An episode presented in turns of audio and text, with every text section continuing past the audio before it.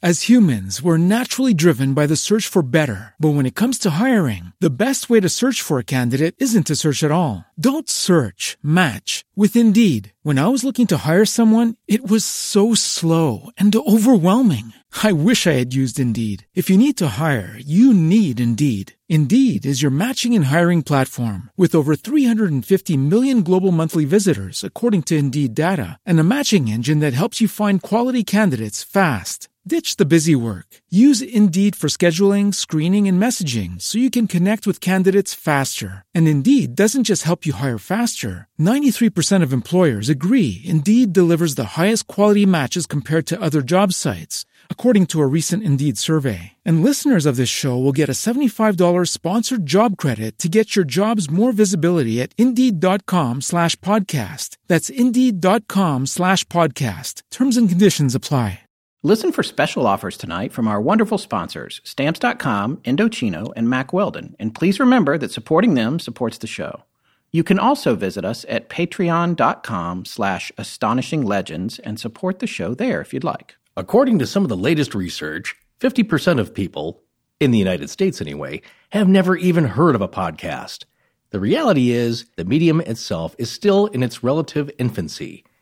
You should all pat yourselves on the back because even if you've been listening to podcasts for years, you're still what's known as an early adopter. That makes you pretty cool. In fact, you're double cool because not only are you an early adopter, you listen to Astonishing Legends. When we started out, we weren't sure this could be a business at all. It turns out that there does seem to be some chance that we'll actually survive this experiment. And because it's all about you guys, we wanted to let you know exactly where we're at right now because you got us this far and you have a right to know.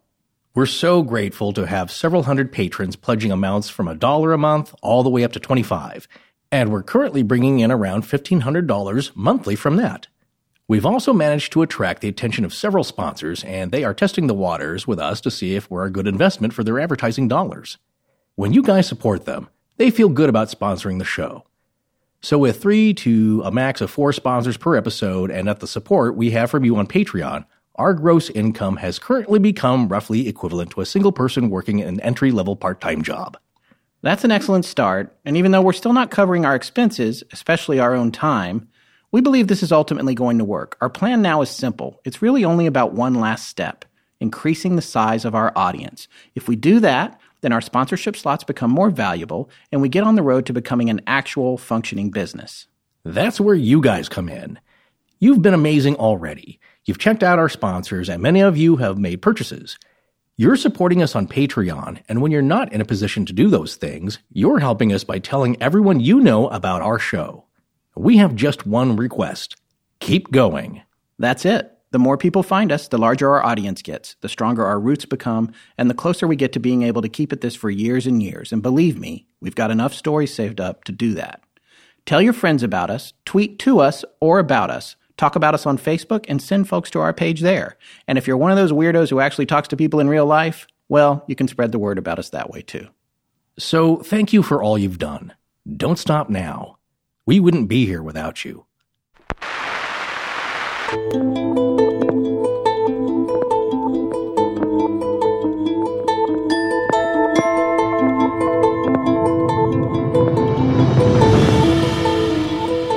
Welcome back to Astonishing Legends. I'm Scott Philbrook, and this is Forrest Burgess.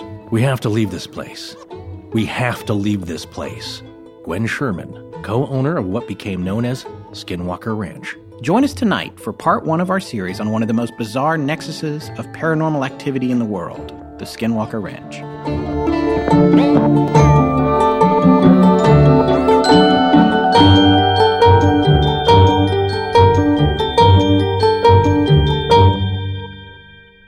Tonight we're going to be covering just one more place Scott won't visit. yeah, I got to tell you, I this story, Skinwalker Ranch, it's something that I've been hearing the terms. We've gotten a million emails, we've gotten Facebook postings. Everybody's like, "You guys got to do Skinwalker." What? And I thought I knew. Well, actually, I never thought I knew what it was, but I was like, okay, No. it's another creepy thing. I think I was like, this is going to be a Forrest special. it's going to be like what, another- what the, the amazing Yeah. Randi calls woo woo. You know, Oh, did like- he? No, he didn't term that. not coin specifically that term, did he? Well, it is a term that he's known to use. yeah. For those of you who who don't know, King of Skeptics James Randi, the magician. Yes. He's got this. I must be going on. I don't know, twenty years, thirty years, but he's got this ongoing bet. He'll give a million dollars to anybody that can prove to him anything about the paranormal is real. Yes. Well, sometimes they it's been randied or Yeah. amazingly randied, you know. But boy, this one has got it all, folks. Seriously, everything you can throw into it. And I will agree with Scott. I was familiar with the Native American idea of the Skinwalker, but I didn't know it had all these other elements going on with it at this particular spot. Yeah, this location is everything, including the kitchen sink, when it comes to paranormal activity. And as a result, it's super hard to corral. It was very hard to work into a story that we could tell. There's a thousand stories here. Yeah, it Yeah. goes in a lot of different directions and it runs the gamut. And I have mixed feelings about that. Part of me is, you know, you want to say, oh, hey, this is a UFO story. This is a Bigfoot story. This is an alien story about the Yeah. Greys. This particular one, it encompasses all of that. And that's not convenient for storytelling. Well, that no- really affects your ability to get the folklore going. Not Yeah. that there aren't elements of reality to this, and I and I'm going to say I'll be the first to say that I was expecting to find myself a lot more dismissive of what was going on here because of all the things that were going on ah. than I wound up being. And Interesting. you know, I went through this book. There's a ton of books out there, but one of the best and most intense ones is a book called Hunt for the Skinwalker. That's written by Colm A. Kelleher and George Knapp, who famously uh, sometimes hosts Coast to Coast. Yeah. And this book, I finished it last week. Honestly, I couldn't put it down. It was so enthralling. I highly recommend it. We'll have a link to it in the show notes, of course. Frankly, it scared me. And I, I don't get scared by books. I, the only book Yeah. that I ever got really freaked out, and I think maybe now I could read it, but when I first tried to read it a long time ago, Communion, I couldn't get past like Oh. chapter four Yeah. or what I got a little bit into it, and that's the Whitley Strieber book about alien abduction. And uh, I didn't even necessarily believe in the idea of alien abduction, but when he detailed what you experience, yeah. I was like, yeah, no, I'm done with this. That's the reason. That's the sole reason I bought the book because Scott was so freaked out by it. Yeah. But like with many things, to your point, it's one of those great elements about doing a show like this and and a subject like this. You hear a little something about it, and I guess probably for the listener too. I imagine myself as a listener, like, yeah, tell me more about that. And then once you get into it, it's like, oh my goodness, that is uh, not what I expected. In the in the breadth of it, so it does make it hard to do a show about that because there's so many elements to this and and it just keeps unfolding. It's like it's like a John Woo film. There's a crescendo and a finale every ten minutes. You don't know where it's going to end. On the other hand, I would say it's a great topic to discuss, which is kind of the, you know, kind of the vibe of our podcast. Discussion among friends about something very strange, and here you have a topic which covers it all. yes, indeed it does. Well, let's get down to the meat of it. The story itself probably originates hundreds and hundreds of years ago, but we're going to pick up in the late 90s. Well, even thousands of years ago, Yeah, to, the, to the very first humans that uh, inhabited Yes, in North. America, there was about 12,000 years of human activity in North America that may have been attributed to tribal peoples. So there's a possibility that this area has been having a skinwalker issue Oh, yeah, an issue for yeah. thousands of years. yeah. But we're going to start, eh, like I said, with the late 90s. We're going to tell you the contemporary setting here. Yes. And then we'll probably go back at times here down the road to kind of fill out the history of it in, in general. But we want to let you know what is this thing? Where is it? What's going on there? So in the late 1990s, there was a couple and their kids, and they had Terry and Gwen Sherman had decided that they wanted to get a nice big piece of land in a beautiful northeastern part of Utah. Yeah, he's a cattle rancher. Yes, he is. And they were also, I believe they were, that area is particularly LDS, uh, Latter day Saints, Oh, Mormons. yeah, yeah.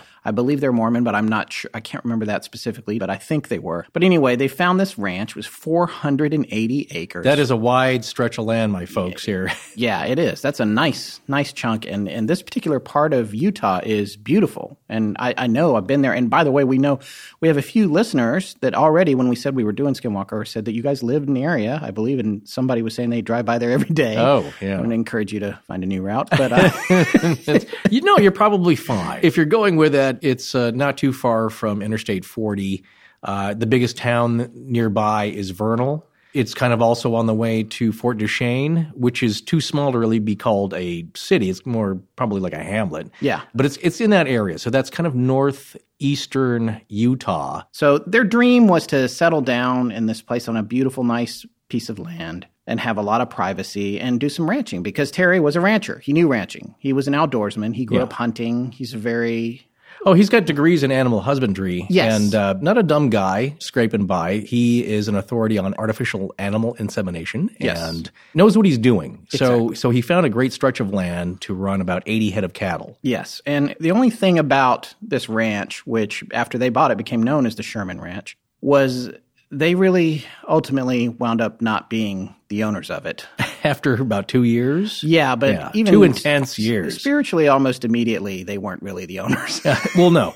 Uh, they, they, yeah. the, the ranch owned them, and it was just getting started. Well, it be, yeah, you're right. It became very interactive, not only visually with things that they saw, but according to them, emotionally. And it got into their heads, quite literally in well, some yeah. cases. I would like to start with one of the one of the most poignant stories, although there's probably at least ten of them in Hunt for the Skinwalker, the book that I mentioned earlier.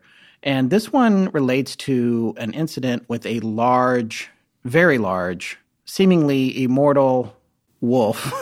That, you just oh yes, get us in the mood here. Start off with a uh, this wolf approached the whole family. They were out by a corral, and it was the it was Terry and Gwen and their kids, and the wolf came up to where they were, and it had been they saw it loping towards them, I guess, and it was very graceful and slow and deliberate, and and it seemed tame. It didn't seem I believe it came up and the family were petting it. yeah. It I was, think at some point, they yeah. weren't afraid of it for whatever reason. No, and it wasn't was afraid of them. Huge, Yeah. and it, yes, it wasn't Well, afraid of them. let's be clear because there's some other stories where we're talking shoulder height, the roof of a pickup cab. yeah, This one was very, very large. Let's say maybe even Great Dane size. Yes. Yeah, but- which but- is about which in a Great Dane is generally around 36 inches at max height. Yeah. So when it's not standing on its back legs, of course. This is a very interesting point of the story because if I were out in the woods, and certainly I'm always, I've, I've mentioned before, I'm always very conscious about seeing, uh, you know, wild animals because they are not your pets or Disney characters. right. You don't want to be messing with them. But I think that there was, this is a very strange moment for both of them. It Uh, was a yeah. strange moment for the whole family, and it also plays into something that's going to come up later, which is the possibility of mental manipulation by these creatures that are appearing on the ranch. Anyway, the wolf comes up to them. There is a small corral with some calves in it, just off to the side, off to their right, I gather, from where they were standing. Most of the calves were cowering, but there was one calf that had its head through the bars. It's snout, yeah. Yeah, and the wolf took a look at them, and then it went over very nonchalantly and grabbed the calf's head and started trying to like almost pull it through the bars. Yeah. So they immediately sped into action. And like you said about Terry, I don't know what kind of calf this was, but he was an expert in husbandry. He took cattle ranching very, very seriously. They had a lot of prize steer, and in fact, I had read also that he wanted his annual loss on of his cattle to be one percent or less, whereas most cattle ranchers it would be five percent or so per year. Yeah. you know, to disease, predatory attacks, that sort of thing. You also have to realize these things are thousands of dollars. These are very Yes. expensive uh, Very. when they go to auction. Um, you know, so losing just a few is thousands of dollars. Could be tens, twenty, you know, tens of thousands of dollars out of your pocket. Yeah, not to mention the effort just to have them. Uh, yeah, it takes a long time to raise them too. Yeah, and know. have them get born in the first place. We'll not go into that here. It's not a nature show, but you know, there's a lot of work involved there. yeah. Well, yeah. But this wolf grabs this thing's head. It's trying to pull it through the bars. Terry runs over and is kicking it hard in the rib cage a couple of times. yeah, and I then think his, they're beating it with a stick as well. well, his Yeah. son had a baseball bat. Yeah. He's beating it on its back with a baseball bat. It won't let go. It's not even reacting. Yeah. So then he tells his son to go to his truck and get him his 357 Magnum which is your Fairly powerful handguns. the most powerful handgun in the world. No, it's no, well, no, it's not. no, I know, but wait. because the Dirty Harry had a 44. Oh, he had a 44. right. and now, Yeah, of course, they I have believe 50 that. caliber handguns. So yes, Thank but, you for saving me from the the emails about that one. People sending you pictures and threatening you. But no, It no. would so blow your head clean off. Well, at least uh, I know that line. Yeah, it's quite a powerful weapon. If you've ever been next to one, it uh, it'll leave your ears are ringing. And so he plugged this thing, and as he said, it, just I think it just looked at him like, Yep. "What are you What are you doing?" Yep. Like, what he shot it Yeah. three times. After the first with no effect, he repeated it. Uh, Yes. repeated the shot. Shot him three more times. Still nothing. Two more, three total. Uh, Two right. more with this weapon. Yes. Also, by the way, it's not bleeding. It's clearly getting wounded. The bullet's entering its body. Well, they're going somewhere. Yeah. It's not bleeding and it's not reacting. So then he asks his son to go get his 30 6, which is a bolt action rifle. He shoots it. This is a weapon that he has hunted. He's been a lifelong hunter. He's hunted and, uh, He's- and yeah. killed. He's, he's also a crack shot. He's yeah. a crack shot. Yeah. He's killed elk at 200 yards with this thing. So now, again, uh, at 15 to 20 feet away, he fires at this thing again. It recoils a little bit. It moves about 10 feet. It takes a look at them. Still not like it's hurt either. no, Yeah. it doesn't seem to be injured. It just seems to be mildly dissuaded. well, from and what what- it was I- doing. I, think in the last shot or one of the last shots he fired with the rifle. Yes. a chunk of fur and a little bit of flesh came That's off. exactly right. It left behind a, a little piece of flesh, and then it started to leave. And Just it, casually though. it was trotting. It was Yeah, described like- as trotting. It's like, all right, you know what? Uh, maybe too much work for this. So he is concluding "Oh, it's probably not a good thing to have on the ranch. We need to go after it and finish the job with this thing, or we're going to Yeah. lose a lot of animals. So he and his son start tracking it. And by the time they get their act together and start out after it, it's already 100 yards out in front of them. But the earth is wet. It's leaving tracks in the mud wherever it steps in anything that's kind of like wet. And it's very, very easy to follow. So they're following it. It goes through some thick brush, I believe, or some woods or some kind of, you know, what is described in the book as a copse of trees. There's a lot of like little Yeah. pockets of trees, I guess. And it goes through, they actually lose sight of it for a bit. And they're following it through. And Terry, being a good tracker, stays right on it. They come out into a field. They're coming up on a river. And they're about 25 yards from the river. And they're looking at the tracks and they can see these big, heavy paw prints going down in the mud. And at 25 yards from the shore, or about 60 feet from the river, the tracks stop. Not only do the tracks stop, they vanish and the animal is gone. There is no sign of it, and there is nowhere nearby that it could have gone and be hiding. It has literally disappeared off the face of the earth. There are no launch points. There's no way it could have jumped to the river from there. There was no place else for it to go. It just vanished. And they never saw it again. That's going to be a reoccurring theme here with a lot of these uh, firsthand accounts. Right. Whatever they're tracking, it's either in snow, mud, easily trackable. The prints stop. Right. It No- gets out of yeah. sight and then it vanishes. So where's it going? Well, there's theories to that that it's someplace else, and I mean a big, far away, someplace else. Yeah, and we're definitely going to get to that. But that's kind of the opening salvo in this story. This giant animal uh, came upon them within weeks of them moving there. And that was what they did. Shot it numerous times with powerful weapons, and it slowly retreated, and then it vanished into thin air. So this is a sign that maybe there's going to be some future problems with this ranch. Well, certainly, certainly some unexplainable things because if any, any of you have ever gone hunting, you know that you could bring down a large elk with uh, a well placed shot from a, a rifle that powerful, but certainly that at that close range, that many shots, there should have been some reaction. Right. And again, they described it as, as appearing to be tame. And they also said that it had piercing blue eyes. That's the weird thing about the story when I read it. You don't pet wolves, you know what I'm saying? Especially Yeah. even ones that are in those uh, enclosures, the walk in the wild type zoos. There's no petting zoo for wolves. Right. because they are a wild canine beast and you don't know what they're going to do. So that was a very odd thing that it just it had this pall of calm, Yes. not only with the animal but with the with the humans, almost like they were under a trance of sorts. And then the the, the wolf was like, "Okay, while everybody's kind of chilling here, I'm just going to go over and take a bite out of this calf and drag it off because he still needs to eat." All right. Before we go any further, let's take a quick break. So, Scott, do you remember the riddle game Would You Rather? Yeah. Because I thought it would be fun to play a little game of Would You Rather with our sponsor, Stamps.com, in mind. Okay. Got no idea where this is going, but hit me. Would you rather go to the post office to mail a package or fly on a commercial flight in the middle seat? Is the flight under three hours? Sure. I'll take the flight. Wow. Well, you're not kidding around with your disdain for going to the post office. I make no apologies. There's just too many lines in life, and if a company like Stamps.com comes around and can eliminate one more line from my life, I'm all about it. well, sure. It's that feeling you get when you can get something done with one click of your mouse. It doesn't get more convenient than that. And thanks to Stamps.com, you can get your mailing and shipping done without leaving your desk. It turns your PC or Mac into your own little personal post office.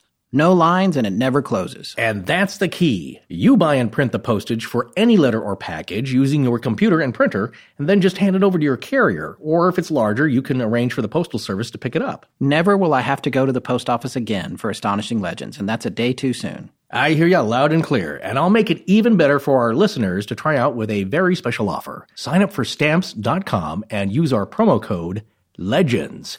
And you get a four week trial plus a $110 bonus offer, including postage and a scale. That's everything you need right there. Go to stamps.com and before you do anything else, click on the microphone at the top of the page. Again, we don't want you to miss out. Click the microphone at the top of the homepage and enter Legends. Again, that's stamps.com, click on the microphone, and enter LEGENDS. I bet the post office was a super long drive for the uh, Shermans, like 40 minutes or something, don't you think? Yeah, well, you have to realize this place is out in the middle of nowhere. So when I hear people say, oh, was just pranksters, like that's a long way to drive for a prank. Yeah. Because they had to make trips into town for supplies. And at one time, something weird happened, which we're going to talk about a little bit later. All right, let's get back to it. Where were we? Uh, you mean after the Hound of the Baskervilles? yes, it's funny that Sir Arthur Conan Doyle should come up again because he came up in the Mary Celeste story. Yeah. And he actually got that whole legend into a, a bit of trouble because of the fabrications that he made for his story that was inspired. But you know, he's writing a book; he gets Yeah. to say whatever he wants. He, he didn't. He didn't think it would be that popular. No, Yeah. yeah, and then Yeah. the, the Hound of the Baskervilles was inspired by a story of these ghostly black dogs in Dartmoor. Yeah. Am I saying that right? Dartmoor. Dart. Yeah. Dartmoor. Say, Dartmoor. say both, and then uh, people can pick. In uh, southern England. Yeah. but the in the story, it was a hoax. Not to be a spoiler alert for an ancient uh, Oh. Sir Arthur Conan Doyle. Well, no, they're very popular now. I really enjoy the Benedict Cumberbatch and Martin Freeman version. Uh, that's on. BBC. That's right. Yeah, that's an excellent series. no, very well done. Very. they do very- like yeah. three episodes and then they disappear for two years. That's the you only just problem gotta with it. wait. Yeah, uh, but no. While it- he it- makes like fifty movies in between. Yeah, oh, geez, I- yeah. I imagine now. Actually, they both do. Yeah, I know. They both got uh, very popular after that. But the idea, though, in that story, it was a hallucination of sorts, which is not too far afield, though, from what we're talking about, because there's a psychic element to this, Yes. a mental fabrication, if you will, that is not totally unreal. well, that just doesn't make sense. I mean, this animal was seemingly immortal. yeah. It vanished into thin air. They never saw that particular one again. It's certainly not a wounded one of any kind. No. It left behind Yeah. physical matter. So at one point it was physical, no matter what, because there was a chunk of it left Yeah. behind in the field. yeah. Well, I would have loved to have that tested, but uh, yeah, I'm. I'm sure at the time that, that probably didn't occur to them. No, no. You know? But getting back to England and strange creatures, you know, I, we mentioned this before. There's been a spate of sightings of a large black leopard in the tube. That people Oh, have seen. yeah, really? That's been going. Oh, yeah, that's been going on for year, uh, several years now. Maybe as many as ten or, or more. Yeah, forget the gap. Mind the leopard. yeah, the- yeah, and, and maybe even older than that. May, It may even go back prior to World War II. I do know that there's been contemporary sightings. Oh, wow. And also, same thing with this black dog. It, it's a very what would you call symbolic sighting. A large black dog. In fact, we've read several stories about personal accounts with Native Americans here that uh, seen a, a large black dog, and it's usually not a good omen. No, and the black dog in general, it's kind of like the black cat is in the U.S. In fact, in the British Isles and specifically, the the black dog is a particularly poignant Yeah. omen. I don't know. Have you ever heard that song "Black Eyed Dog" by Nick Drake? Yeah. That's, that's a creepy Yeah. song. Right now, I want. It's not. I don't know if that dog was black. His eyes were black. But either way, well, it's, yeah. it's, it's about death. I mean, there's no question that song's about death. Right. No, there's all like- kinds of animals that portend uh, an ill fate. Owls, uh, Yeah. you, as we said before, birds crashing into your house mul- and multiple times. But specifically here, yes, the dog, the canine, features very prominently in this story because to the Native American legends and lore and their ancestral traditions, the coyote or coyote, as I, as they say where I'm from, or the wolf have Where are you from? Where are you from? Uh, up north, P- Pacific Northwest. I will. You know what? I'll just say region. Idaho, Idaho Panhandle region. How's that? I've always loved that term. oh, So, with their legends and lore, it figures greatly into their creation myths. yes. The coyote could talk, but he is a trickster and not to be trusted. all of that's going to come up again. And this, by the way, isn't the only incident with the wolf for the Shermans. Not too long after the first incident that we just discussed, Gwen Sherman came face to face with another giant wolf. Now, at this time, she was driving her car, which was a Chevette. And I, I'm actually old enough to remember the Chevette. I had a friend that had one. He actually he had the Pontiac version of it, which was called the T1000, I oh, think. yeah. Which this was before the, Terminator. Before Yeah. the Terminator. Okay. So Yeah. anyway, she was driving her Chevette, an equivalent to a Pontiac T1000, which is not the Terminator. And this car's not a chariot Uh, yeah. by any means, but this one must have run well because it was this incident took place in about seven years after they stopped making them in 1987. So she had at least a seven-year-old Chevette, if Oh, not there you older. go. Yeah, Uh-huh. I remember a- that my friend's uh, T1000 ran a long time. Aluminum block. I don't know. Yeah, okay. If it was at Aluminum. Anyway, Gwen had said that this particular wolf was so large it had to bend down to breathe on her driver's side. Okay, yeah, shoulder height, the roof of the cam line. Yes. The shoulder height was uh, in line with the top, uh, with the roof of the car. Yes. Now, the ARC, and more specifically Marie Mayhew, tells me that a Chevette is four feet four inches tall. Okay. This creature's shoulders would have had to bend, as you just said, at about that height, making its head possibly up to five feet off the ground. Yeah. A Great Dane, as I mentioned earlier, typically its head, I should say, depending on The sex, sure. Yes. hmm is three feet off the ground. So this wolf was a good two feet taller than a large Great Dane. What about the largest wolf on record? You know, the, uh, the, the uh, Yes, the largest wolf on record is the male Alaskan wolf, and that is over a foot shorter. That would be four feet tall. yeah. the tallest. That's still a big, uh, big animal. Yeah, Big but it lives in. Alaska and the Yukon, Yukon territory. It does not live in Utah. So, according to Knapp and Kelleher's book, a wolf at that time hadn't been sighted in Utah since 1929. Yeah, it is out of their range. Yeah. So, and there were some transplanted to Yellowstone in neighboring Wyoming a year after this event in 1995. This happened in 94. And in 2002, a wolf that was relocated to central Idaho as part of the same program showed up in Vernal, which you mentioned earlier, Vernal, in Yeah. a trap. But that was eight years after this. So she wondered if this wolf might have been a pet that belonged to a neighbor. But none of her neighbors had wolves. So Well, like I said, it's not a pet. you know what I'm Yeah, saying? Like, no. But you can make them Well, no, pets. some people keep them and they uh, they husband them, as you could say, but they don't make a great family pet. We had a, a, a Siberian Husky that was a large part, uh, they say, probably a quarter wolf, very intelligent, very gentle animal. And he had a lot of wild instinct in him. When you when you took him off the leash, he would just run for forever. Yeah. And what was strange is he wasn't that big, but other animals, other dogs, were very intimidated by him. He didn't Sure. he didn't bark. He just kind of looked at him and was like, oh, "Okay," give you that Samuel Jackson stare. Right, so, right. but he was bred with Siberian. say bark again. just no, it's kind of because they all kind of uh, they all kind of uh, kowtowed to him, Yeah. and he wouldn't uh, growl or anything. He just looked at him, and I there's some sense there. He was much smaller, and he was bred to be a pet. So it's not very common that people just have wolves running around as pets right. And not real common for that kind of deserty area. You'll find coyotes out there. That's kind of their terrain, Yeah. you know, but Yeah. not like a uh, timber wolf. As if this sighting wasn't bad enough of the wolf that's right next to the car, there was in the distance an extremely large, strange looking black dog with what Gwen described as a head way too big for its body. And it was just standing off in the distance, and this Yeah. was like a stoic, silent observer. There's something more to these creatures. They have piercing blue eyes. They're calm. They almost seem tame. The first one didn't react to being wounded by all manner of weapons, and it seemed more focused on deliberately interacting with the Shermans in a way before it grabbed the cat. The calf's well, head. yeah, there's some kind It of came mental up to them. connection. Yeah. Yeah, it came up to them. I had not read that they actually were petting it. Well, I don't. I feel, I yeah. feel like that wasn't in the book. Did you read that? Well, that was uh, from a, the George Knapp article uh, that he had written, and this is the way he describes. it. In fact, this little section is called the bulletproof wolf.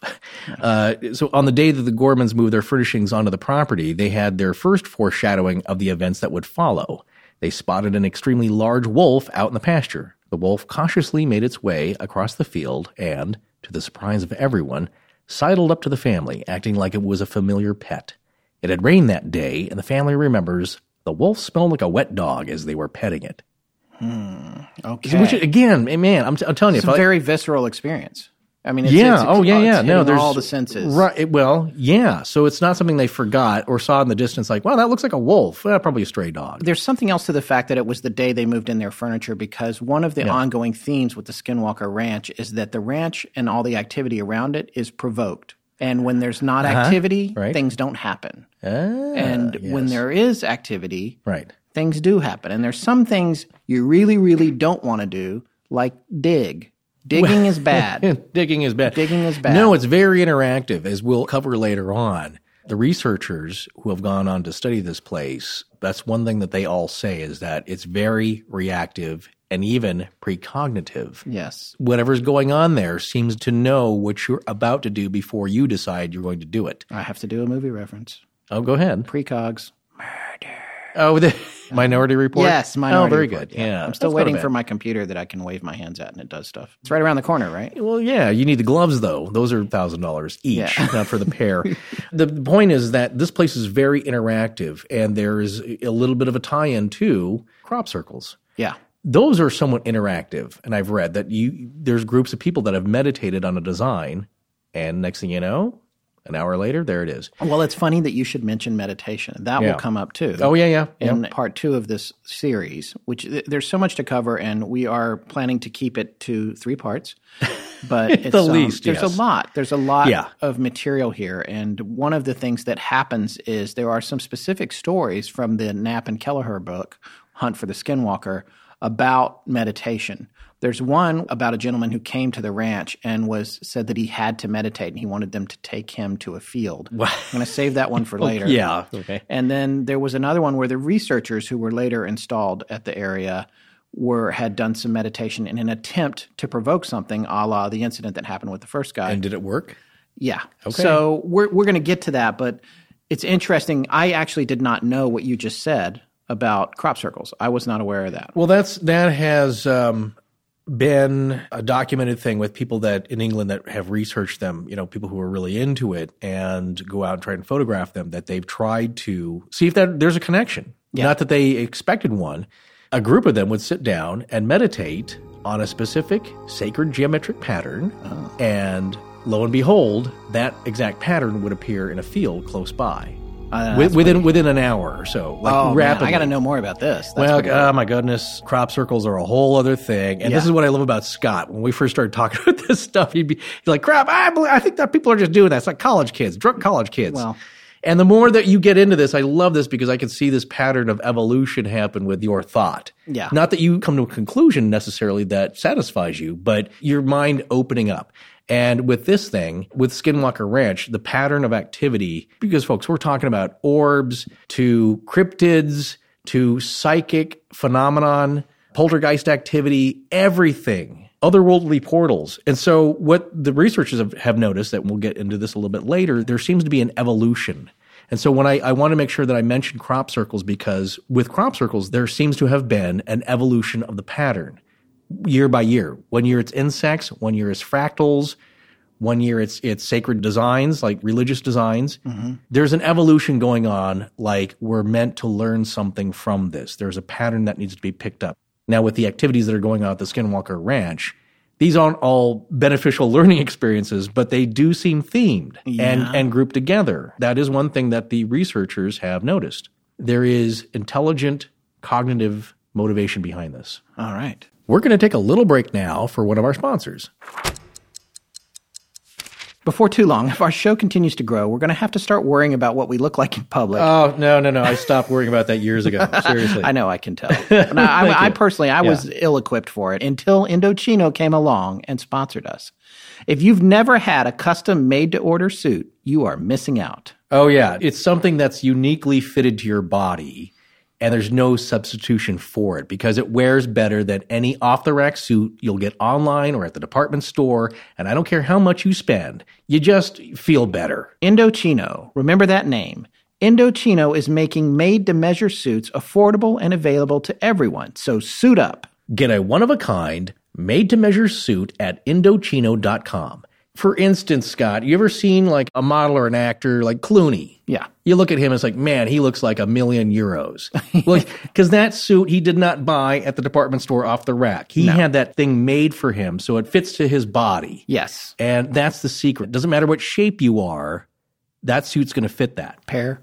Pear. Could I go with that? Inverted know light what? bulb? Sure. Yeah. It's a great experience because you can customize the details the lining, the lapels, a personal monogram if you want. Mine's actually going to say Astonishing Legends inside, and I'm totally giddy about that. And also, don't forget they have dress shirts and a bunch of other cool accessories. So you need to go check it out today. Today at Indochino.com, our listeners will get any premium suit for just $399. What? That's like 50% off, right? Yeah, that's crazy. That is 50% off for our listeners at Indochino.com when entering Legends. And shipping is free. There's no reason not to try out your first custom made suit with a deal this good. We're talking a premium suit from their classic collection, and it will last. It's a great product. There's a money back guarantee, too. That's Indochino.com, promo code LEGENDS for any premium suit for just $399 and free shipping.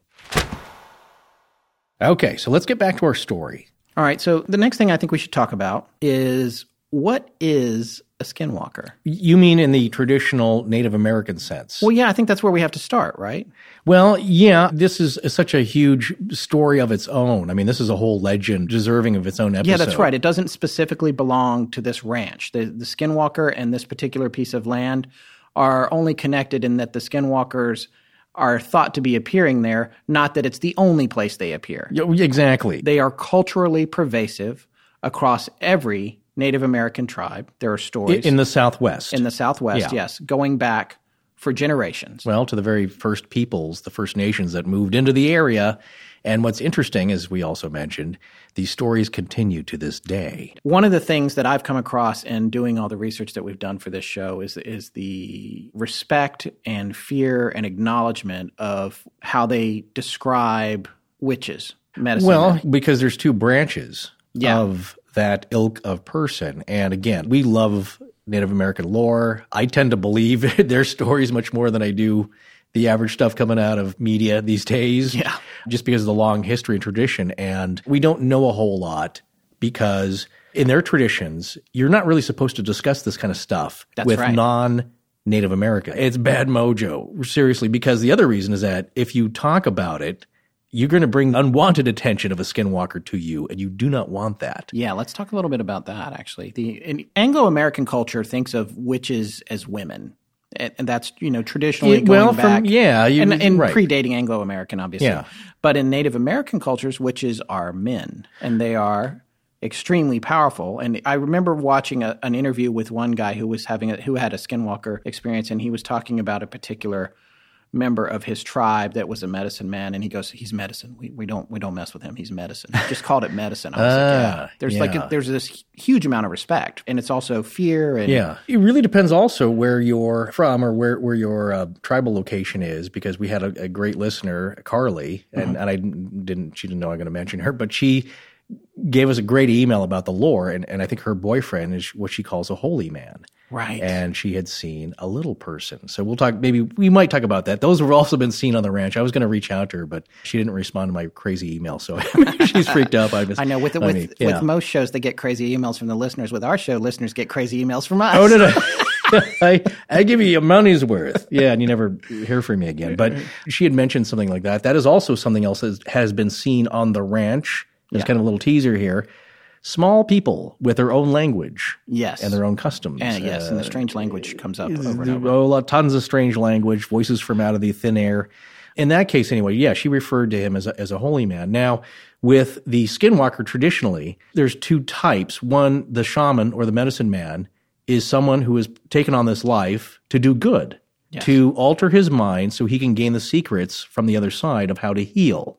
That's your. You're telling me that there's a skinwalker that is doing good because Uh, that's no, no, not, no. okay, No, no, so no. Be What I'm- how you're phrasing that. Oh, okay. Yes, well, yes, sir. Okay. Because I don't want any unwanted attention Yeah, myself. But yeah. l- l- the person who becomes the healer, yes, they that's a, lot- medicine man Well, they, or, or a holy man. but with the skinwalker type, it's a person who started off wanting to do good, but they were lured by the dark side and they became selfish and evil, and they are only in it for their own power and self-serving interests. So even if you approach one, they're not going to help you out. So that's kind of, I think, we know more about this because of the anthropological studies of the Navajo Yes, than other uh, other tribal folks like the Utes. They don't want to really want to talk about it. But what we know from the Navajo, that's kind of two areas where they split off. So again, it's somebody who starts off wanting to know more mystical secrets, and a lot of them start off being good folks and then take a turn for the worst and end up becoming evil and, and uh, yeah, self-serving. this happens in every society. Well, oh, Yeah. do you know what just popped into my mind? There you go. It's the Jedi. no, of There's course. some, there's well, some, yeah, he's ripped off everything. Yeah. I, again, as, as we Well, talked about in the Skywalker. river, that's a legend of being able to walk in the sky, yeah. just around. I guess, well, it'd be kind of cool, but a little bit off to the side with that one. But getting back, According to the Navajo, they also can control your mind and force you to hurt yourself or end your life. But here's the big magic trick Yeah. that they do skinwalkers can transform or shapeshift their bodies into whatever they want a wolf, a coyote, a bear, a bird, any other animal, even an insect, according to one source we found. And once they transform, they have all the traits of whatever animal they've become, including its speed, its hunting prowess, and its strength. we've again read reports where people have claimed that this thing was keeping up with them at highway speeds. Right. One uh, great account was a, uh, a, a Navajo woman, I think, uh, out delivering newspapers early in the morning, and this thing was trying to get at her baby Yes. that she had in the car with her. Yes. And uh, she managed to fight it off, sped off down the road. This thing's keeping up with her. in Knapp and Kelleher's book, they quote New Mexican educator Doug Hickman as saying, quote, it is a very powerful witch. It can run faster than a car and can jump mesa cliffs without any effort at all, end quote.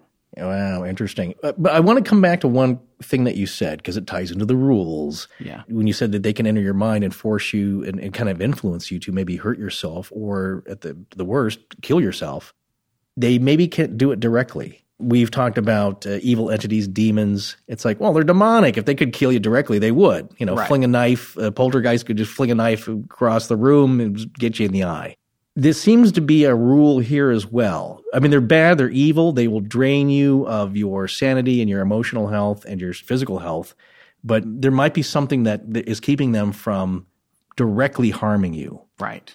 But again, you don't want to meet one. No, you definitely don't. Right. So the Ute tribe in the area of the ranch have legends about the skinwalkers that go back 15 generations. Hunt for the Skinwalker cites retired science teacher Junior Hicks, whose friends in the tribe told him that the Navajo and the Utes were originally friendly, but after the Spanish came and the Utes acquired horses from them, they also took up slave trading, which they learned from the Spanish, and they allegedly abducted Navajos and members of other tribes and sold them into slavery in New Mexico. The Utes even fought under Kit Carson during the Civil War against the Navajo, and eventually, supposedly, the Navajo cursed the Utes for all of the bad blood. Now, Hicks stated that the Skinwalker curse has been with the Utes ever since, and on top of that, the Utes won't even set foot on the land that Terry and Gwen had purchased, which is now known as Skinwalker Ranch. Yeah, it's forbidden. That's right. They were not allowed to go there. And this is in spite of the fact that they don't think the skinwalkers actually live on the ranch. They think they live in a nearby place called Dark Canyon. And Dark Canyon isn't on the ranch, it's close by. But it's a forbidden area too. And Junior Hicks had requested permission from the tribe to go and explore Dark Canyon, where supposedly there's petroglyphs depicting skinwalkers that are hundreds of years old. There's uh, petroglyphs all throughout the area. Um, we'll, we'll come back and talk a little bit more about, um, but they're interesting because they kind of show what could be interpreted as beings interacting with another side or a portal. And these are beings, uh, they're not all human. And yes, there's a long tradition of, for hunting, you know, of wearing animal pelts to disguise yourself or medicine men using them as a ceremonial piece. But it goes way back and beyond like what you see like Johnny Depp wearing in the wearing in the in the movie that he just thought would be a fun idea, but the the actual Native Americans were like, well, that's like a formal like you wouldn't be wearing that daily. No, it's well- a ceremonial thing. We'll talk about some of the uh, the petroglyphs and pictographs. Which the difference is that the, the petroglyphs are actually chipped into the stone, and pictographs or petrographs, as some call it, are painted on. But I saw one that had an image that could be interpreted as a being that is not human with a round head. And I just wanted to men- quickly mention because I it just reminded me of a interesting connection to the Bradshaw rock paintings of the Kimberley region of Western Australia. Oh yeah. I think you, it was shown in the movie Prometheus. You know, where they Yes. say like, "Oh, these are aliens." Like, well, no, but they're done by the uh, the, the the native Aboriginal people, or well, there's debate there that they might be from Southeast Asia or in Indonesia. So who knows? But these one of the figures there looked awfully similar to what you found in the Great Basin here of our region that we're talking about. So who knows? It's interesting. Yeah. Well, the bottom line is when Hicks wanted to go look at those particular ones in Dark Canyon, the tribal elders told him no, and they also said, "quote Leave it alone." Unquote. Well, And that goes Yeah. back to what you were saying.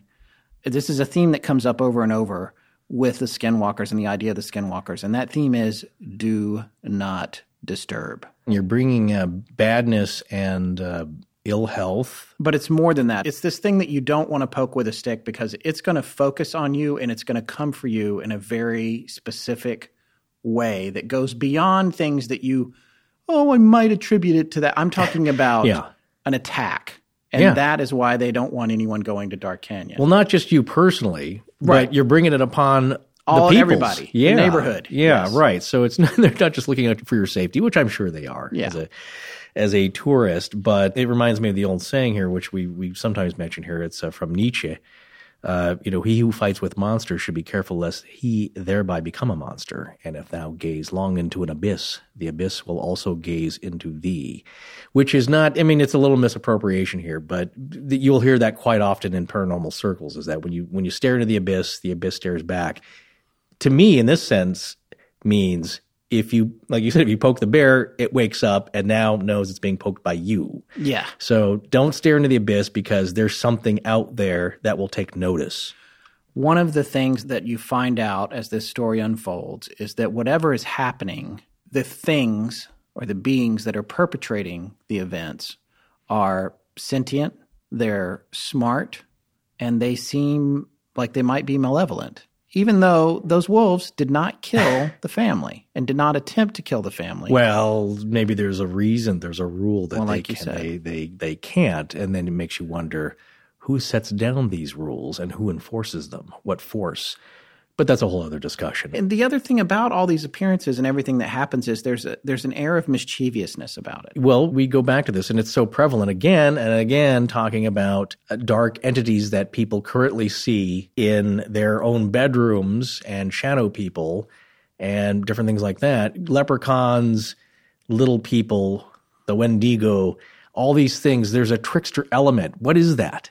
And we- Yeah. we kind of jokingly aside, it, you know, I've talked to Scott about this. Is like, the, what's the one thing that everybody jokes about now? And it's even a, I believe it's a, it's even a meme. It's the evil laugh. Wah, you know, that kind of the, the yeah, spelt B W A H. Uh-huh. What is it about the sense of humor? I mean, it's a dark sense of humor, but obviously, whatever it is out there, that's pervasive. It's in everything, and there's a trickster element. Again, we've we've talked about Loki and the trickster gods, and uh, they like messing with us and they don't really care about our health. So if the trick ends up harming us, all the better. And there's something about the skinwalker feeding off the energy of fear with people as well. No, that's totally true. And in some cases, you know, this comes back to the Mothman. There's a in the movie anyway, which is and but I think this actually did come from the original stories that uh, John Keel had researched and wrote about. There was a characteristicness of omniscience. And there was reason to believe Yeah. that maybe there was omniscient creatures perpetrating some of the stuff that was going on at Skinwalker Ranch, which we need to get down to some more of the events. But Yeah. there are other situations where it seemed like they weren't omniscient. And that is where I'm going to be talking about in our theories, probably in part three. Yeah. The idea that I think there's kind of a party going on out there. Yeah. And I think that there are players from lots of different teams. Yeah, there's certainly a lot of different elements. And as we've discussed previously about uh, creatures, entities from the other side, if you believe in that sort of thing and the people that relay this information to you, that there are different levels. There's low energy or, or like, well, sludge entities, which are not fully what you would call like a, a very powerful jinn or demon. So there's a lot, yeah, like you said, there's a lot of different players, but there's one thing that you reminded me of about the Mothman, the movies, that it's a great explanation going from memory here. But I believe it is uh, Alan Bates, the character who's the Weazen professor. Who there's always a professor who tells you to leave it alone. Yeah, here it's here And would be yeah, his our Native Americans. His character's yeah. name is an anagram for Keel. His name is Leek. That's right. yeah, that's right. L e e k. That yes. Yeah. I think Richard Gere's discussing. Well, how does it know these things? Does it know its chopstick in his hand? Yeah. He said, "Well, picture this: you come outside and there's a, a window washer, and he says." There's a bad accident up the road, but you can't see it. Well, the window washer himself is not psychic. He's just seeing something from a different any vantage smarter point. than you are. Yeah, but but he has access to a different vantage point that you do not. Right. So he has information that you do not. And then when you go up the road, like, oh my gosh, there is an accident here. How did he know that? Because he could see it. He's higher up. He could see it. So allegorically, that's a good representation also of the idea of another dimension or geometry and how math relates to all that stuff and your perception right. or the perception of the subject being different just because it's in a different position and that position may be completely out of our universe but somehow able to interact with it. Yeah, there's something about seeing You and guys sight. taking notes? it's just it's off the rails here, but but all these things figure into the lore of the Skinwalker and possibly what's going on. And as we go into this show, you're going to see that it's not just it has its roots possibly in Native American lore and legend, but it goes way way out of proportion here to include so many other things that might point to a grand unified theory of the paranormal. oh, that's a big one. Well, that's the big brass ring at the end of the ride here. An idea, a concept, a model that ties in all of this crazy stuff from Bigfoot to ghosts to poltergeist, UFOs. the whole thing. Orbs, your favorite. He loves Yeah. orbs. Plenty of orbs in this one, too. Couldn't get away from them in this one. it's probably the last straw for the Shermans in Yeah. leaving the ranch. Yeah. Just quickly, before we move on, I did want to point out, and uh, Kelleher and Knapp mentioned this in their book. They had cited a Las Vegas anthropologist who was a an expert in Native American lore. His name was Dan I would say Benyshek. Benyshek, Dan Benyshek. And he feels that there's no way that the Navajo would try to get a skinwalker to assist them in revenge because the skinwalkers are dangerous tricksters, and that if they knew someone was a skinwalker, they'd probably kill them. Skinwalkers are considered, as you said earlier, Forrest, selfish, greedy, and self serving. They are not to be trusted. Did you put that in quotes so that you got met? It's like, hey, that, I'm just quoting someone. That's not my uh, opinion of you. Like if a skinwalker came back to you and said, like, hey, what's with the bad press, man? No. Uh, okay. A part of it is that the lore goes if you see a skinwalker eye to eye. Well, one, you should never make eye contact with them because what happens is that they can enter your mind that way. Also, if you see them and you recognize them, it's like, hey, I know that guy. He's going to have to kill you because now you're going to tell the tribe, like, yeah, it's uh, it's Fred over there. He's the one uh, dressing up and That's right, harming because people. you can you can be in He- the he can be harmed. Yeah. Yes, but you can also be in the presence of one and not know it. They Yeah. may- they're not necessarily standing at the local party Right. as a wolf. yeah, They're maybe just a completely normal looking human being. They say there's something about the eyes, though. There's some kind of animalistic glow in them, except that when they turn back to being human, it's more flat and dull. right. That's part of the story. If you recognize one, they're going to have to be banished or killed because you can't let that stuff go on. So the skinwalker is going to come back at a later time and hunt you down, probably as a person, and, and try and wipe you out. You know what's interesting to me too about the idea of of what Benyshek is saying about well, I just can't fathom that the Navajo would try to make a deal with the Skinwalker right. to curse the Utes, no matter what the scenario is. Because they wouldn't want to be in business with them. No, but I eh, can see the Utes saying like, "Hey, that's the reason we're getting all this trouble here." Right, exactly. And it's interesting, but that sort of cultural disparity, because, you know, at times those tribes worked together and at other times they were working against each other. Right. Like all tribes, like Sure. gangs, like whatever. Anytime Yeah. you get groups of people Any together. family groups, sure. And that's where lore comes from. Yeah. You know, it comes from these stories and these legends and, and the things that happen. But sometimes you have to wonder which comes first. It's a chicken and the egg thing. Is it possible that things like this are created by the minds that believe they exist and that hmm. the creation comes after the belief or does the hmm. belief come after the creation i'm just saying it's just a- Yeah. a little thing you know like you said i'm turning into you but uh, chicken and egg thing. No, what, you know what the thought I had is that when you see paintings and drawings from old petroglyphs yeah to Native American ceremonial headdress or descriptions or masks of something, and the guy's half wolf, half human, people are saying, "Well, that's just you know he's taken on the uh, their persona, the spirit. Uh, you know, it's just kind of an image." But it really, maybe that's what they saw when they first Right. saw it. Right. Something like that. It's like, well, that's what we're going to duplicate. It's not an idea that came later. It's something that, like, whoa, that's pretty odd. That's kind of a half human, half wolf hybrid. And we are going to commemorate that in our ceremonies. I was wondering about that earlier, though. It's, it's yeah, these pictures that you see, is that just somebody's imagination from 6,000 years ago? Or is it really a bit of journalism? right So there you go. the cave times it's just it takes me uh, a, a, a several weeks to put out one issue because it's all chipping. But Yeah. I wondered about that, and then again, I think they're misinterpreted, and we really don't know what they're talking about because you had to be of the era to know what the artist guy was up there in the cave, you know, chipping away at, and uh, what he recorded. But and these things take a lot of effort, and my feeling is that at the time, and I believe a lot of anthropologists would would agree, these things have a sacred dimension to them. It's not just somebody doodling some fanciful thoughts. You know, like you, you know, you didn't have that kind of uh, luxury. I think you would be trying to put down for all time, for all peoples that came after you, something that was important to you. Trying to describe something that had a lot of sacred meaning to you. So, whatever it was, is I believe, yes, it might go to their creation myths or or legends the ancestors told them, but again, I think there's elements in there that it's not just balderdash. I believe that maybe they were seeing something that was going on or that somebody had experienced and relayed to them. all right time for our last commercial break of the evening And a break for me rambling on. Yeah.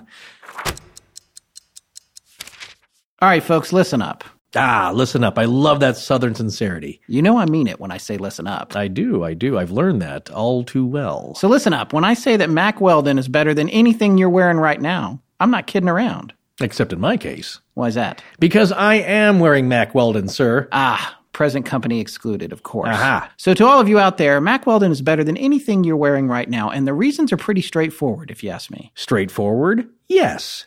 Commonplace? No. Because Mack Weldon believes in smart design. And because Mack Weldon believes in premium fabrics. And because they believe in a simple shopping experience online, Mack Weldon will be the most comfortable underwear, socks, shirts, sweatpants, and hoodies you will ever wear or order online. I can't stand a confusing website when it comes to checkout. I'm routinely waiting on things that I thought I ordered only to find out that for some reason the order was wrong or didn't go through. Mack Weldon's site is a breeze and the process is quick and easy, which is how I like to do my shopping. And that does seem to happen to you a lot. It does. Well, anyway, they have a line of silver underwear and shirts that are naturally antimicrobial. which means they naturally eliminate odors. Right. And they perform well. They're great for everyday use, going to work, dates, you name it. Remember the silver? Great for working out. They want you to be comfortable. And Mack Weldon will back that up. If you don't like your first pair, you can keep them and they'll still refund you. No questions asked. And that's a great deal because they believe in their products, obviously. Yeah, so there's no excuse for anyone to not give them a try. And if our listeners go to mackweldon.com and use the promo code LEGENDS, they get 20% off. So really, it's a great way to try a terrific product and an overall truly easy shopping experience. Man, Listen Up was right. I never waste a listen up. All right, so coming back to the skinwalker, we're talking about the canine angle on them. That's only just that's one angle. They can actually appear as any animal, but the, the presence of wolves in the case of this story. And also uh, across, it seems like tribally, across other tribes and in other parts of the country, the, the wolves and dogs seem to be particularly pervasive when it comes to skinwalker stories. Yeah, it's canines mostly, and then probably the second most popular one is a bear. Right. Of somebody turning into a bear, and then uh, sometimes birds of prey, eagles, hawks.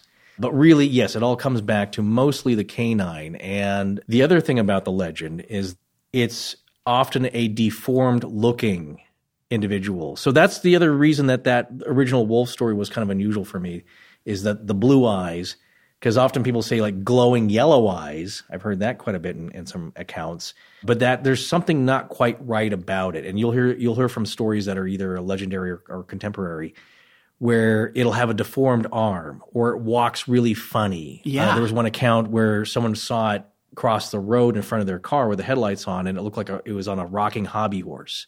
Yes, I read so, that as well. Yeah, Yeah, so that's one characteristic of That- yeah, it was walking like a hobby horse. What does that even mean? I don't know what that just means. well, you know what, kind of the lope of the uh, of the chupacabra. You know, because they say that the the front legs are much longer than the back ones, so it has this weird gait. Now we've seen quite a like few. Like a German Shepherd. No, they, that's not that. Well, weird. they kind of have the squatted down, you know. Yeah, I mean, different breeds. Yeah, they they, they run differently. Certainly, a dachshund is going to run differently than a a, a greyhound.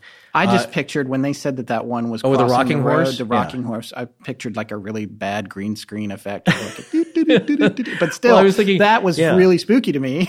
Well, yeah. Imagine seeing that though. This is the first thing that that enters your mind is that this is not a normal animal. No. you've never seen this on TV in a nature show. uh, Jack Hanna's Wild. You, you've never seen anything like this. So instantly, that uh, get your hackles up. I think is the term. There's something really weird about it, and people often describe, like with ghosts, a deep down kind of fearful feeling that Yes. comes in seeing this because I've recounted this quite a bit, but Marty, who's from a previous show, we were out in the desert in a Joshua tree, and it was still late afternoon, uh, four o'clock, something like that. We heard a growl, and I, man, I again, we didn't think about this for a very long time, and I, I'm sorry to keep always mentioning this thing, but it's one of the few paranormal kind of weird things, unexplainable things that's happened to me. Yeah. And and I didn't get that deep down like a ghost, you know, chill to your core kind of feeling.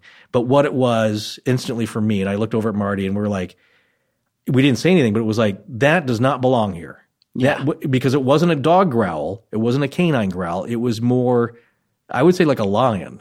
Right. And but you couldn't see anything. no, again, that's the freaky thing. you were if- in a big open expanse, right? It's a big open expanse. If you if you've ever if you can picture Joshua Tree, I mean, there's there, there's picture some, the front of the album. Well, No, there, yeah, I've, I've nice. been there. Well, the there's way. trees, yeah, uh, but there, it's not like a thicket where things are hiding. We weren't even a part where there were a lot of trees.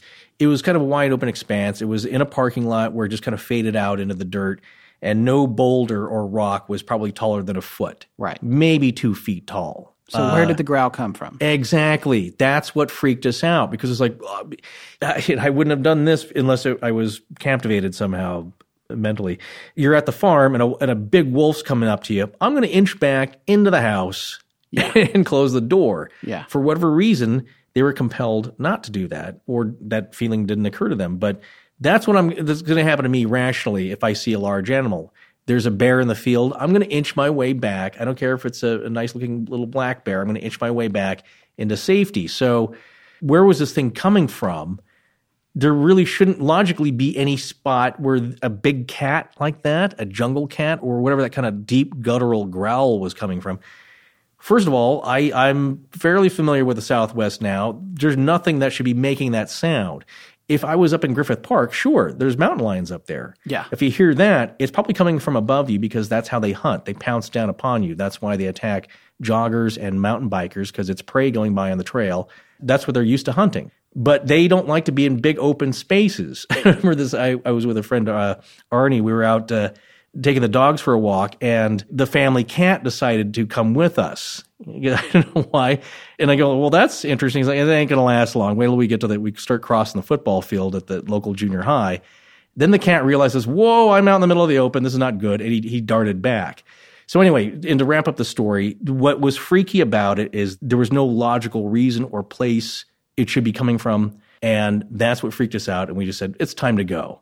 Yeah. So, in regards to seeing these things, it's really out of place and the motion of the animal is not right. Going back to the part of the legend, they are deformed somehow. They haven't fully formed. Now, I believe the Navajo legend, it's, it's much more formed. So you might see something that looks like the werewolf boy from the Weekly World News, just covered it, totally covered in hair. Well, there's Yeah. a lot of stories of these hybrids or these things that seem like they didn't work just right. Yeah, where well, uh, it's like it's, right. It's mixed up. Like there's dog legs with human hands at the end of them, or there's actually a specific story. I just watched a show last night on Destination America, which used to be the Travel Channel. I guess. Oh, yeah, yeah. Rebranded. And by the way, it's not really about travel anymore. It's uh, just about ghosts and weird stuff. Yeah, yeah. but they have a show on there called Monsters and Mysteries. It's kind of a fun little show. And the episode that I saw, this came on yesterday, right before we were set to record, just happened to have a huge section about skinwalkers. Oh, really? Yeah, I couldn't believe it. And so I watched there they had this older gentleman on there who I'm pretty sure was Native American, and he was talking about driving on a reservation down what they, you know, they did a reenactment and they depicted it as like a dirt road. And he's driving down this road and there's an old hand pump well on the side of the road, you know, Yeah. you crank mm-hmm. it and oh, put Oh, yeah. the water in the bucket. And he's driving down the road and there's a youngish woman standing there. He thought maybe in her 20s with her back to him and she's pumping the well Yeah. And he's driving up and it's it's a little bit weird because it's not really it's Out an of- out- older well yeah, out in the middle of nowhere. other places to get water Sure. yeah and so as he gets up next to her he sort of slows down to look over you know is thinking maybe she needs assistance Yeah. or just kind of make sure everything's okay and she looks up at him and she has the head of a dog literally Oh, my God. That's, yeah. and he freaks out Sure. and like slams on the gas and just takes off. And as the truck is kind of squirreling away, he looks up in the rearview mirror and nothing is there. Wow. Yeah. You say, okay, well, this story, this is crazy. It's just like some guy, you know, how do you Right, know, you know, right, yeah, we don't have any pictures. It's unconfirmed. Yeah. But I'm telling you, when you watch him tell the story, he doesn't seem like he's making it up. Like he, at the very least, believes that he saw that. Yes. It's the, uh, the Muchalat Harry But, experience. Yeah, and I, I don't know that's a callback to the Ostman, one of my favorite episodes, No, the Ostman episode. yeah, and if you haven't listened to it, the point is that uh, unlike Albert Ostman, Muchalat Harry, who was a Native American uh, hunter and trapper, lived in the area, saw something that spooked him so bad, and he, of course, he realized it to a uh, a group of uh, Bigfoot feet, Yeah. big, that kind of cornered him. When he told the story, apparently eh, that his hair turned white, he never went back for his gear. No, ever. left left he an left. expensive weapon and all his gear. He was part. He Gave up logging. hunting. Yeah. yeah, but he was. This was a logging group, wasn't it, or was it a hunting group? No, well, it's the village there. They they Whatever do it was, he, things. he went to the village and stayed in the village. yeah, he, you know, yeah, that's the thing. He was an avid outdoorsman, expert mountain man, and he gave that all up. So for him to, uh, unless he was just planning on this, it's a long ways to go for a prank or just or a, a fictitious story. Uh, the skinwalkers, they can sometimes appear to be women or even children, but usually it's a man. Well, and Knapp and Kelleher in Hunt for the Skinwalker told another story of a Ute tribal police officer. He told a story that on the surface, it's going to seem a little funny to an outsider, but this guy was deadly serious about this, and culturally, they are very serious about these sightings. Yeah. But the officer had spoken to a local man who said he saw two humans with dog heads smoking cigarettes in the road. and this is nearby. This is Yeah. in Fort Duchesne, which is nearby Right, right. uh, Skinwalker Ranch. So a lot of people are seeing a lot of wacky stuff here, and like, Well, and I, and I yeah. read another story somewhere else about dog-headed people smoking cigarettes, and the person went back and the they were gone, but the butts were still on the ground. Oh like, wow, and- They're very slobbery, but yeah, just Yeah. And you shouldn't be throwing your butts on the ground, really. No. But there's sometimes in groups because uh, there has been stories relayed of multiple skinwalkers, uh, three that tried to climb the fence at the Sherman Ranch. But were unable, and I'm saying this now because I don't want to forget it later. Because it's, again, it goes back to the rules. It seems they were they were not able to because like a vampire, because like other entities, you have to invite them. And why is that? Why do they have to follow that rule? But anyway, the, the book of rules. The, but uh, but the three uh, skinwalkers, yeah, they could not climb the fence, and they somehow yelped their displeasure and uh, were chased off into the night. The other thing is that oh, th- there was another uh, uh, incident there at, at the Skinwalker Ranch where this was I seen by uh, Terry Sherman and a researcher there of two fighting each other. Oh yes. Yeah, and then right. and then when they approached, they saw them and then took off like the Roadrunner. I mean, like, pew, like just like is this- covering hundreds of yards in a matter of seconds. Is this not the two that took off bipedally too? Yes, they stood up. Yeah, right. They didn't thought, say that. Ah, That's an that- important detail. No, well- no. Uh, some of them have a strange gait. You will uh, Yeah, but these two that. dogs were fighting. They Yeah, went very over huge to check dogs. it out, huge Yeah. dogs, and they stood up on their back legs and ran away. And ran away. Yeah, yeah, you're burying the lead there. a bit. Sorry, I just assume by now you just uh, you just expect them to be. They you know, ran human. away on two legs. Yeah, on their back legs running away. Yeah. Going back to the two variations you most commonly hear about these is the, the one skinwalker, the evil shaman will have covered himself in kind of a pelt. Now, part of this reason is not only to assume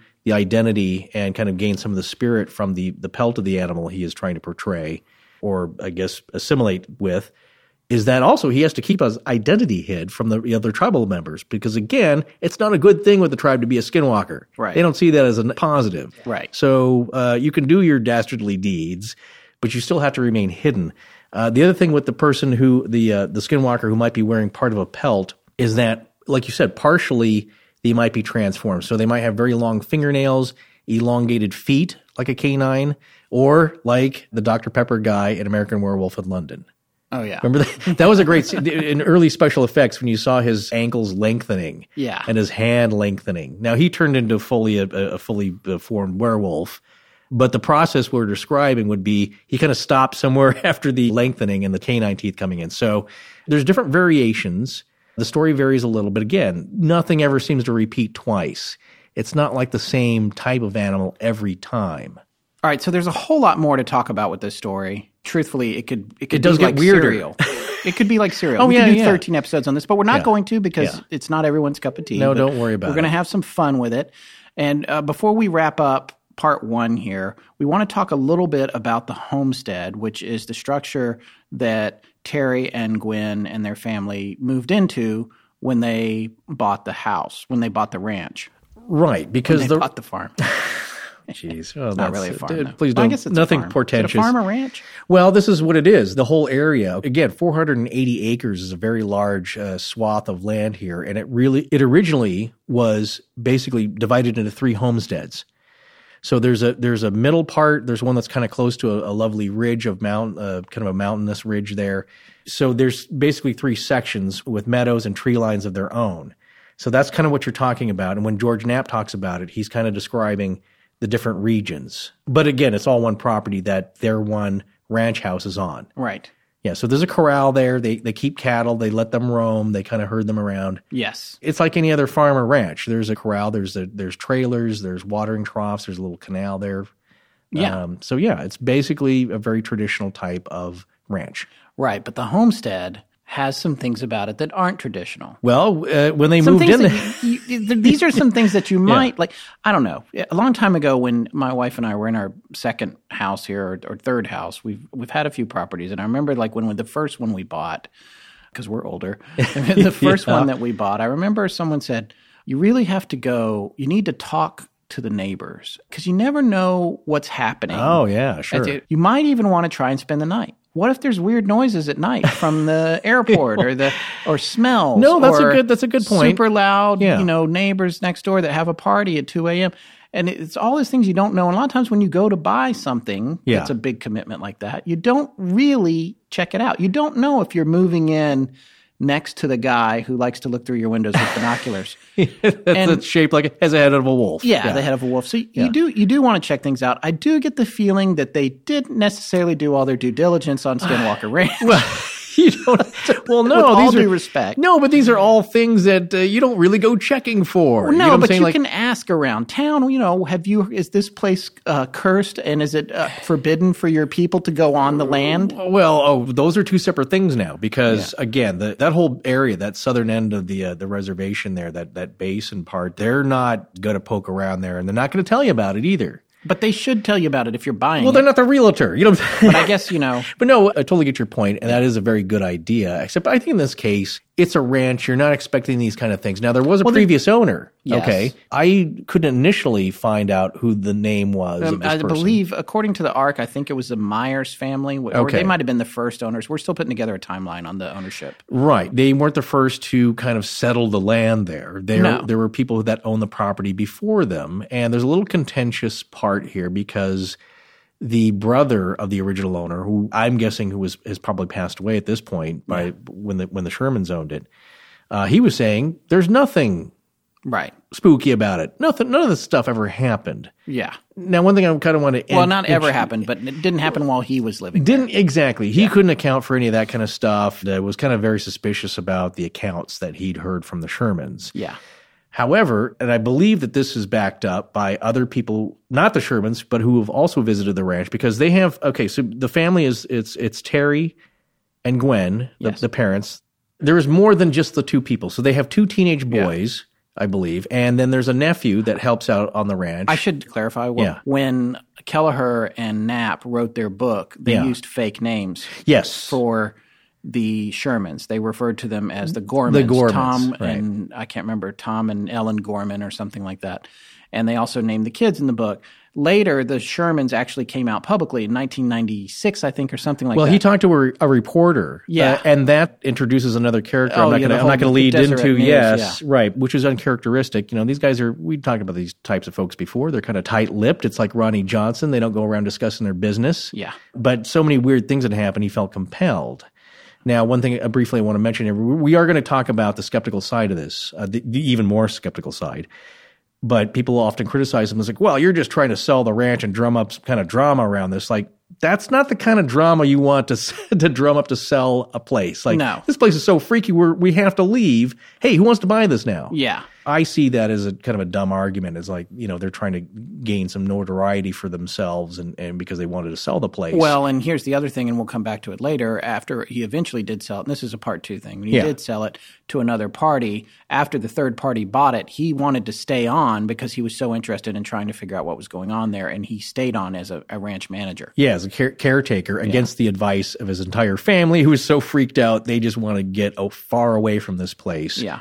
What I was going to say is that when they originally moved in, what was interesting that they found, if you believe them, was that not only were there locks and deadbolts on the outsides of all the windows and doors, but on the insides as well, as well as bolts on every cabinet inside. And bolts on the closets on the outside and the inside. Everything that had a flapping door or a, door that could flap had a closure. And so Any room Yeah. you could be in, if Yeah. you if there was a panic attack and you needed to lock it up, even a closet, you could lock yourself inside a closet. Yeah, they would later find out what that reason was for that they didn't know at first. Also, outside, there seemed to be two heavy iron stakes, and I think on either side of the building itself, uh, that they believed, you know, large dogs were chained up at as kind of sentries. Yeah. So again, they don't know much about this place, but they did have that weird experience when they first moved in. But they would soon find out that, uh, according to them, this thing was rife with all kinds of weirdness. Well, in addition to the whole canine situation and the wolves and everything, the issues that went on in the house were a little bit more mischievous and not necessarily evil, but right. they were still. In fact, they were specifically trickstery.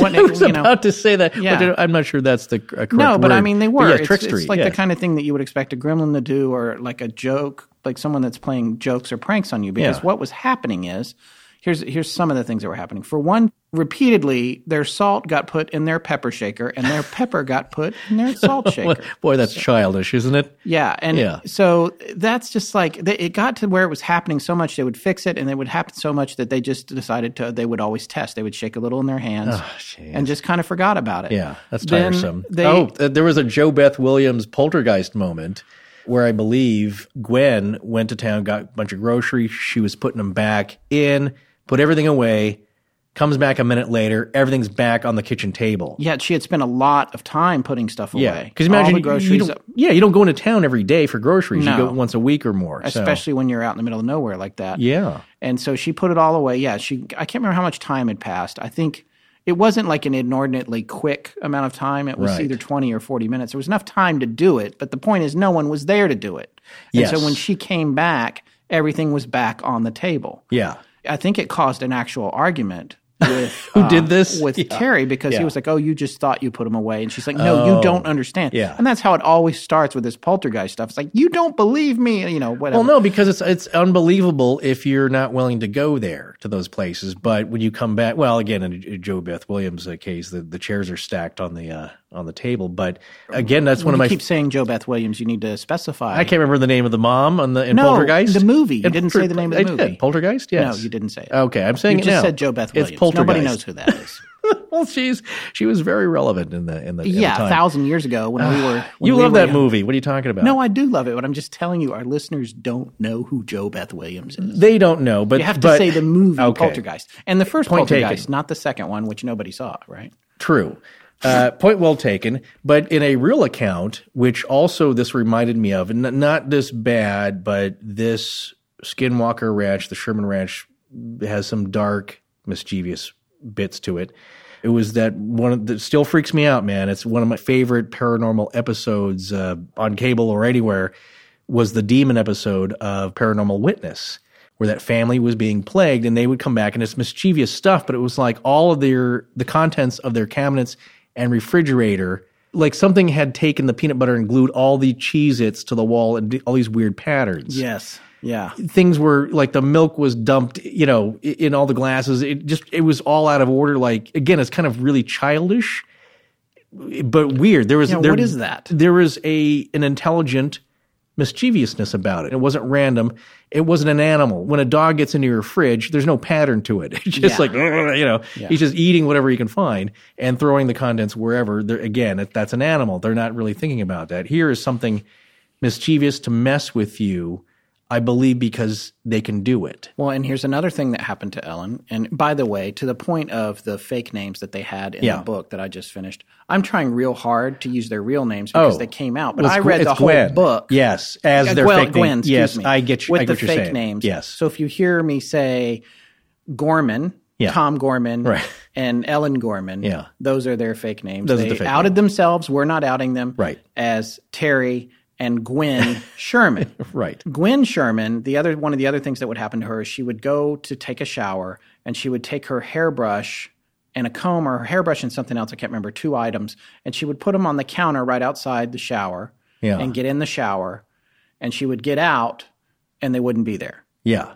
And not only were they not there, they were nowhere. Couldn't find them anywhere. Right. Right. And so the idea is it's another reason for all the bolts. You're, are you trying to keep, maybe you're trying to keep things from going from room to room, or maybe you're afraid something's going to get in the house that you're so scared of. But Yeah. like, and eventually she would, they would turn up again, but that happened to her over and over. So we got the salt and pepper, we got the stuff coming out of the cabinets, we've got the, her, her bathroom stuff is disappearing. And I, I got the feeling from the book, even though there weren't a lot of other things detailed, that there was a whole litany of things going on inside the home of this nature and there was so much of it that you know compared to the giant bulletproof wolf yeah.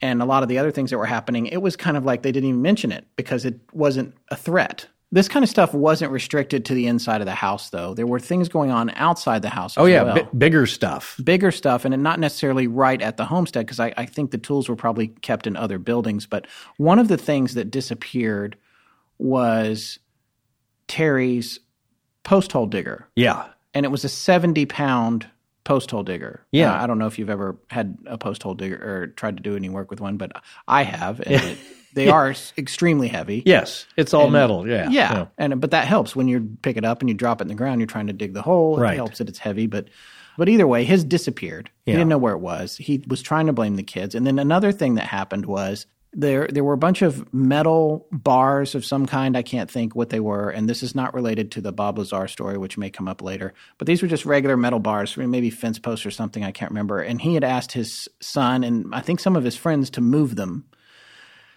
and they were moved. They moved this whole pile. It took them like four hours to move them to where they needed to go, and Yeah. I think it was not too far away, like hundred feet or something like that.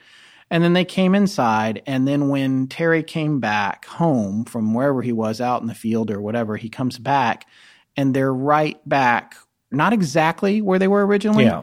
but pretty close to where they were originally. He goes in to his son and he's like, "What do you? You guys didn't do that. What are you doing? You just sitting around watching TV, whatever, Yeah. you know." Yeah. And they're like, uh, "No, we did it. We did it." And they and they got into an argument about it. But the Oh, reality geez. was they had moved them. Yeah. And then something moved all of the this you know hundreds of pounds of metal back to almost where it started. Not exactly, Right. but almost where it started.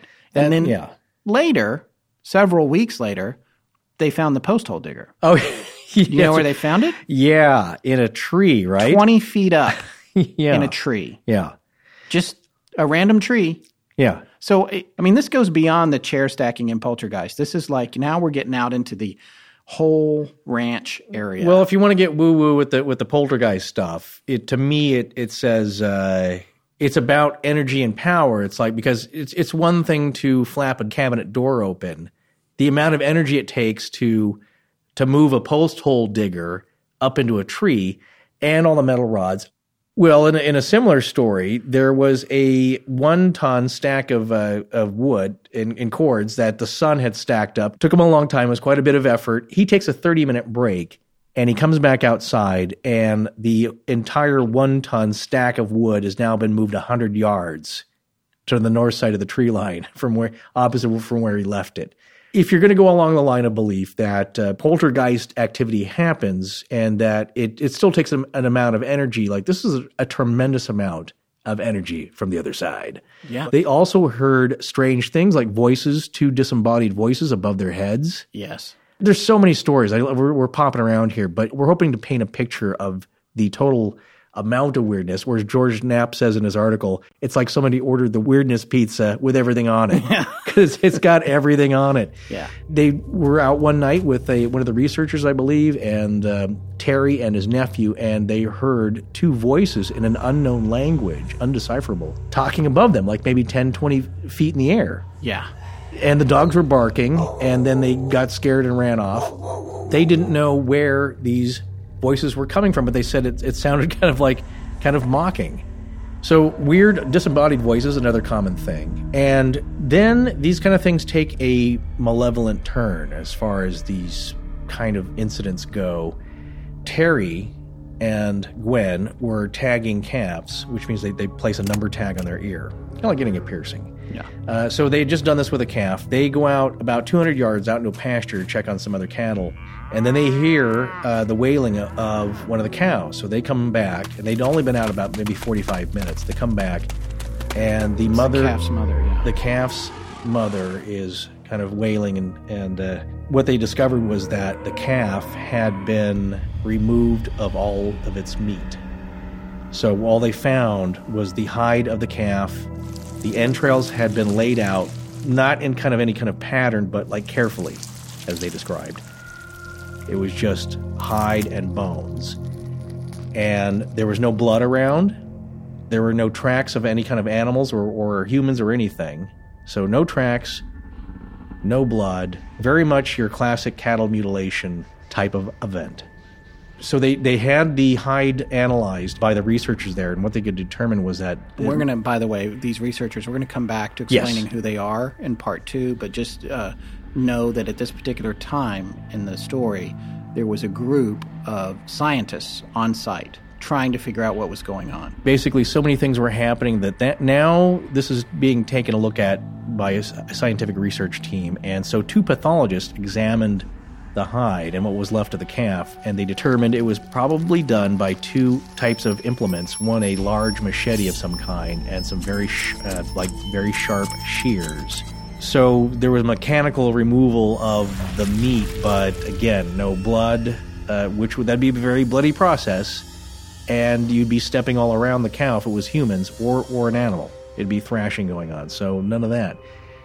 And again, a very classic story of cattle mutilation, but not certainly the only one.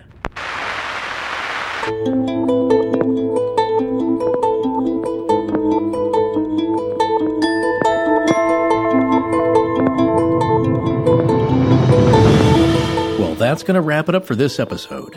We'll be back next week with part two of our series on the Skinwalker Ranch. We'd like to thank our sponsors Stamps.com, Indochino, and Mack Weldon. You can now find easy links to all of their offers at astonishinglegends.com slash sponsors. Our show is edited by Sarah Voorhees, and the theme is by Judson Crane. Sound design is by Ryan McCullough. Special thanks to the ARC and its lead researcher, Tess Feifel. But most importantly, we want to thank our listeners. You can find us online at astonishinglegends.com, as well as Facebook, Patreon, Twitter, Tumblr, Google, and Instagram. Copyright Scott Philbrook and Forrest Burgess.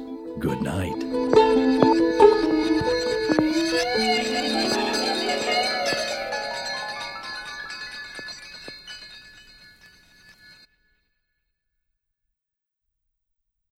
As humans, we're naturally driven by the search for better. But when it comes to hiring, the best way to search for a candidate isn't to search at all. Don't search, match with Indeed. When I was looking to hire someone, it was so slow and overwhelming.